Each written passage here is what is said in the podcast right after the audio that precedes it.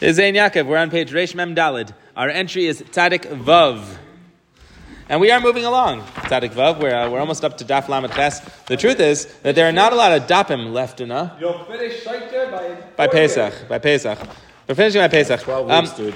We can do it because the truth is that there- there's not a lot left in Saita. There's just a lot of Agadata left. There- We're on Daf Lamed Ches. There, there are not that many Dapim left in the Masechta, but there's a ton of Agada left. It's just such an Agadic Masechta. Okay.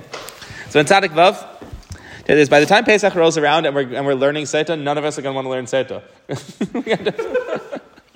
oh, great. oh, great. Saita again. this, this will be the year we learn, what is it, Shavuos? Shavuos also has word in that, right? This is the year for Shavuos. Okay. Yehuda Bar Nachmeni de Rabbi Shimon ben. I had a temptation to make our Chassidus today on the word here Meturgmene, but I thought that was cheating. Um, is a whole Indian in Chassidus. There was an idea. Um, I guess it was a way of doing things that uh, uh, Rav Yehuda Bar Nachmeni, a lot of the leaders at the time, including Rav Yehuda Bar, Nachmeni, had a Meturgaman. The Meturgaman's job was to be his microphone. That's it. His job was to be the microphone. Um, you guys know that I blow out my voice every time I give a lecture to more than three people. That didn't used to happen. It used to be that if you were a big enough rabbi, they gave you somebody who would just repeat what you said louder than you. Kind of like a reverse ventriloquist. I was thinking the same That's thing, right. yeah. So you just, I watched you last night, by the way. Yeah. On Tovito, they finally posted it. It was live for a while. You couldn't watch it. You were great. I had so much in my mind that where I don't know. And people are listening on this recording not knowing what we're talking about because on Tavita, Rabbi Yisrael Silverstein is, uh, is, is, is doing a ventriloquism show. When, when, when that head turned around, I lost it. The head flipping thing, that is great. I mean, Schleikus' head, not the baby head. That I had to go down to point five to find out what you were doing. Like, es que my grandfather. You can't figure it out. I mean, you could, but you can't. I, I made sure that you couldn't. No, the, the, the slow. speed is excellent. On, on, on the baby, the speed is excellent. Um, Small parenthesis. Anyway, yeah, that's a parenthetical note. Anyway, what a Maturgaman used to be is it was the microphone for the guy speaking, but he wasn't just the microphone. The Maturgaman used to take some pretty serious liberties. And there are Gemaras, actually, there's a Gemara Maseches uh, that we learned last time, I believe. Uh, there, there are cases where the Maturgaman would take liberties and translate a little differently than what the Rav was whispering. The Rav would whisper something, and the Maturgaman would say, hey, hey, hey, and the Maturgaman would say something different. And sometimes the Maturgaman uh, or the Maturgaman's wife would get it in his head that uh, the Maturgaman was better than the Rav because he was doing most of the work. So you actually did get this sometimes. You have a. Um, That's what the wives thought at least. that's right. You have a Gemara where, where, where the wife of a Maturgaman is arguing with the wife of a Rav, saying, uh, saying, you know, my husband does better work than yours. Your husband mumbles at the front of the room. Mine explains it to the masses. Who you think? He doesn't even need your husband. He knows the stuff too. He just, out of respect, lets you mumble before he gives the drasha. Maturgamans used to argue with the Rabbanim uh, all the time, or at least their wives did.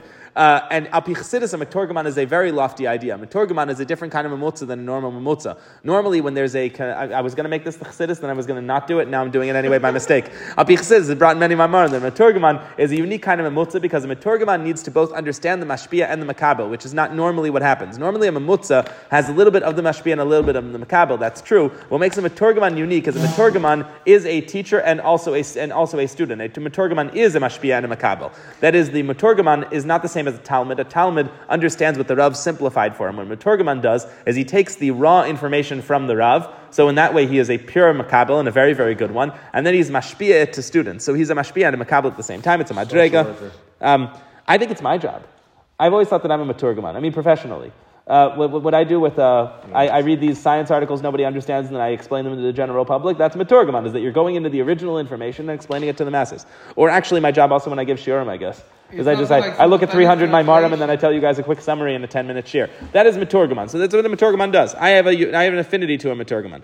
Anyway, uh, Rav Yehuda Bar Nachmeni was the Maturgaman of Rabbi Shimon ben Lakish, and he said, Call Parsha, Kula, Blay Nemra Elevishia Neif and Neafis. This is really cool. baby. That's right. Not the Neif Neafis. That's not cool. Be cool. Don't be a Neif or a Neafis. But uh, the entire the entire Hargriz Mahareval, every one of the curses and blessings, they were all to say one thing, which is don't commit adultery. And I don't mean don't commit adultery like they say sometimes, like don't do any of the arayas. I mean specifically adultery. Adulteration. I no, I mean specifically adultery. I mean do not m- men should not be have relationships with married women. And the and the Gemara here says that was the point of the entire what ma- women married to not them. Women married to other people. Men should not have relationships with married women who are not married to them. And uh, that's Neif and Neafis, that's adultery. And says here that the entire uh, brachas and klalas of Har Hargreaves and Har Eval, they are all for that. Shnemar, Arura Yisha Sheh Yaseh Pesach Masechat Te'evas Hashem. Now, how do we read this? This is going to be very strange to read. Parenthesis for your book. What? What book? Oh my gosh. Which The, the brachas. Oh, the curses of the blessings, yes. All right, Yisha Pesel Vasechat Taya Vas Uh, One of the curses on Har is, cursed be the one who makes an idol. Is that what we do to people who make idols? Guy makes an idol and bows to it. We go, you're bad. Bad is he who makes an idol. The Gemara goes, are you kidding me?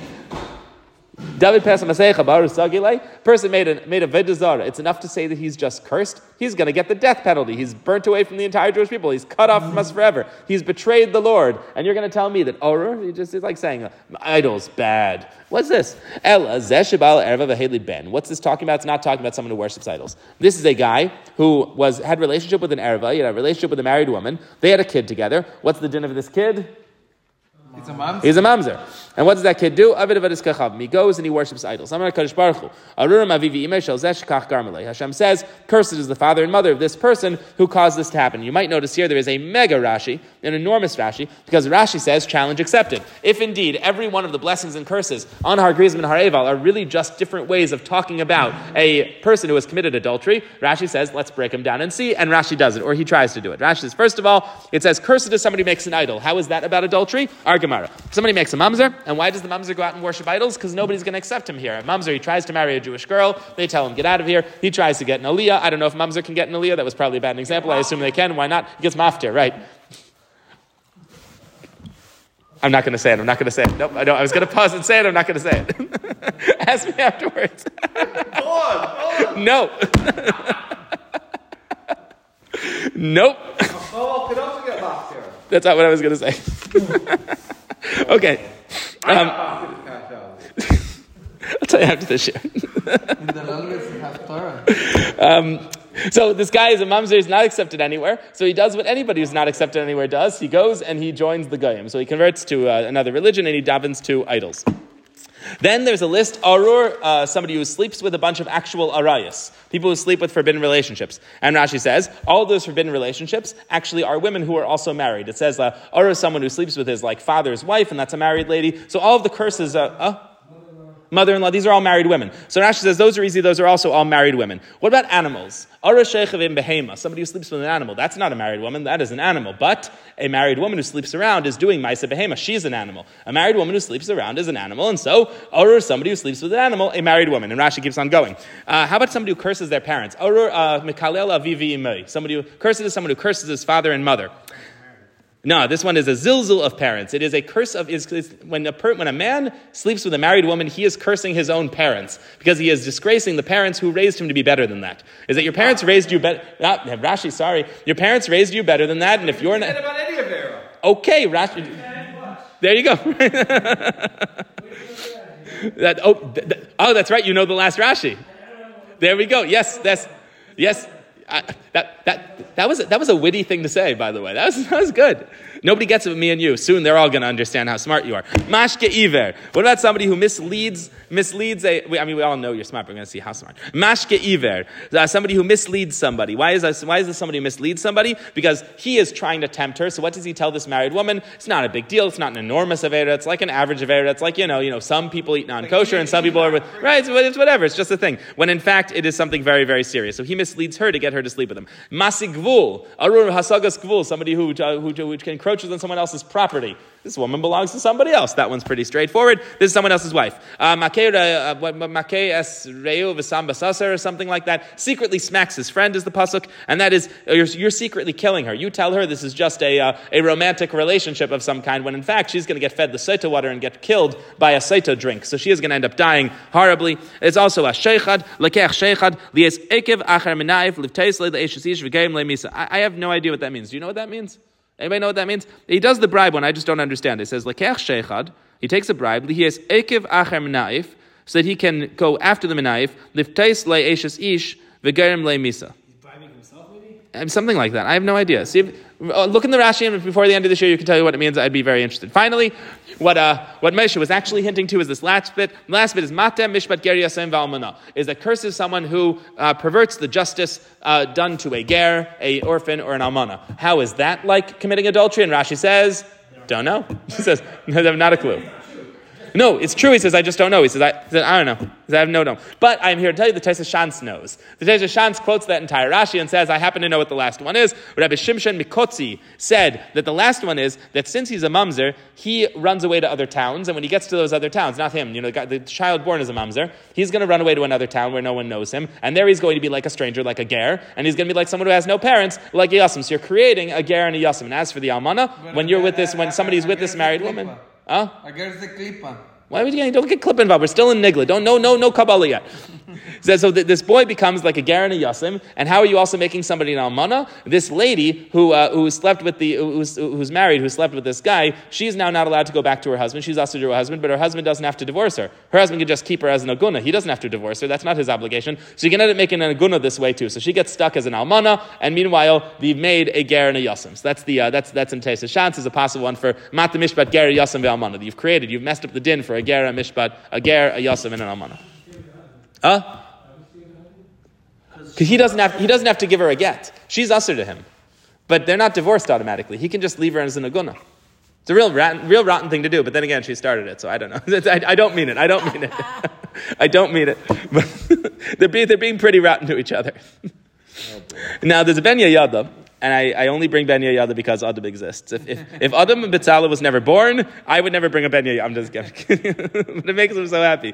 Ben Yehoyada says, as a matter of fact, every one of these curses doesn't just apply to somebody who's with an Ashes Ish, it applies to somebody who's with a Pnuya, somebody with a single girl who's a Nida. And he goes through them all and says that, uh, and says that you can also make all of these curses apply to that. So in answer to Mendel's question earlier, can't you apply this to multiple cases? Yeah, the Ben Yehoyada applies it to any of the Arayas. He says it also applies to somebody who is. Uh, Είναι επιτυχημένο. Sometimes. I'll tell you how he does it with the Penuya Nida. He says that she gets pregnant, she's embarrassed that she's pregnant with a kid outside of wedlock, so she abandons the kid, and the kid is raised by non Jews. Since he's raised by a guy, he ends up doing everything on the list. He makes idols, he does arayas, either because goyim just do arayas sometimes, or because he literally ends up sleeping with his family members because he doesn't know who he's related to, so it's a mistake. Um, he curses his parents because he runs into them on the street and doesn't know who they are. He's like, Get out of the way, who taught you how to drive? And it turns out it's his mom because he doesn't know who his mother is, so he ends up cursing his parents by mistake. He's dishonest uh, the way that non Jews are. He's dishonest. He, uh, perverts justice. He uh, hits people in private. He takes bribes. This is just uh, the way non Jews act. Mat the mishpat, etc. So he ends up, um, the Ben Yehoyada says, I can make a much more direct line. He becomes, he's raised by Goyim, and therefore he ends up doing all the things on this list, which is, uh, I, I, I confess, a lot more direct than the way Rashi does it. Let's read a little bit more, I think. Yeah, let's just read this because I want to start in Tzadik Zayin tomorrow. Tanya Idach, we have another brayse. Kais varachas b'nei Yisrael. Bless the Jewish people in this fashion. B'shem Meforish. You should use God's name. Bless the Jewish people. Kayanim. Bless us with God's name. Atem b'shem Meforish. Should we really use God's name or should we say Hashem? Should we use God's name or should we use some nickname? Tamad Lemar v'samu es Shemi. But it says in the pasuk v'samu es Shemi. I shall place my name. Shemi am yuchadli. I want you to place the name that is special to me. So we've had a, when it says Kais Varachas B'nai Yisrael, the Kehanim would give a bracha to the Yidden, the Kehanim would use God's actual name, Shema Mefurash, the name that we don't even know how to pronounce. Yachal Afik Vulin maybe even outside the Beis HaMikdash, Nope, there's a drasha that tells us that only applies in the Beis HaMikdash. So when the Kehanim are blessing the Yidden in the Beis HaMikdash, they use God's special name. Outside the Beis HaMikdash, they say Shem Adnos or something. Rebbe Yeshaya Emer, he says, Ein Tzarich, I don't actually need that proof. B'chal B'chal. It says every place that that pasuk literally means any place where I will mention my name, I will come there to bless you. You think anytime you say my name, I'm just going to show and bless you? Ella The verse is messed up. Any place that I come and bless you, Sham over there, That's what the pasuk should be meant to read. So he just he has another drasha to prove that you should mention my name only in the place where I have chosen to bless you. And where is the place that I've chosen to bless you? That's the base of Mikdash. That's where you'll mention my name in the Beis HaBechira. In any case, we have here like two drushas, two opinions on how to darshan it, but the bottom line is the same, which is that when the Kayanim bless the Jewish people, they use Shem and Mefurish if they're in the base of Mikdash, and they use a kinoi, they use a nickname for God if they are outside of the Beis HaMikdash. That's all for tonight.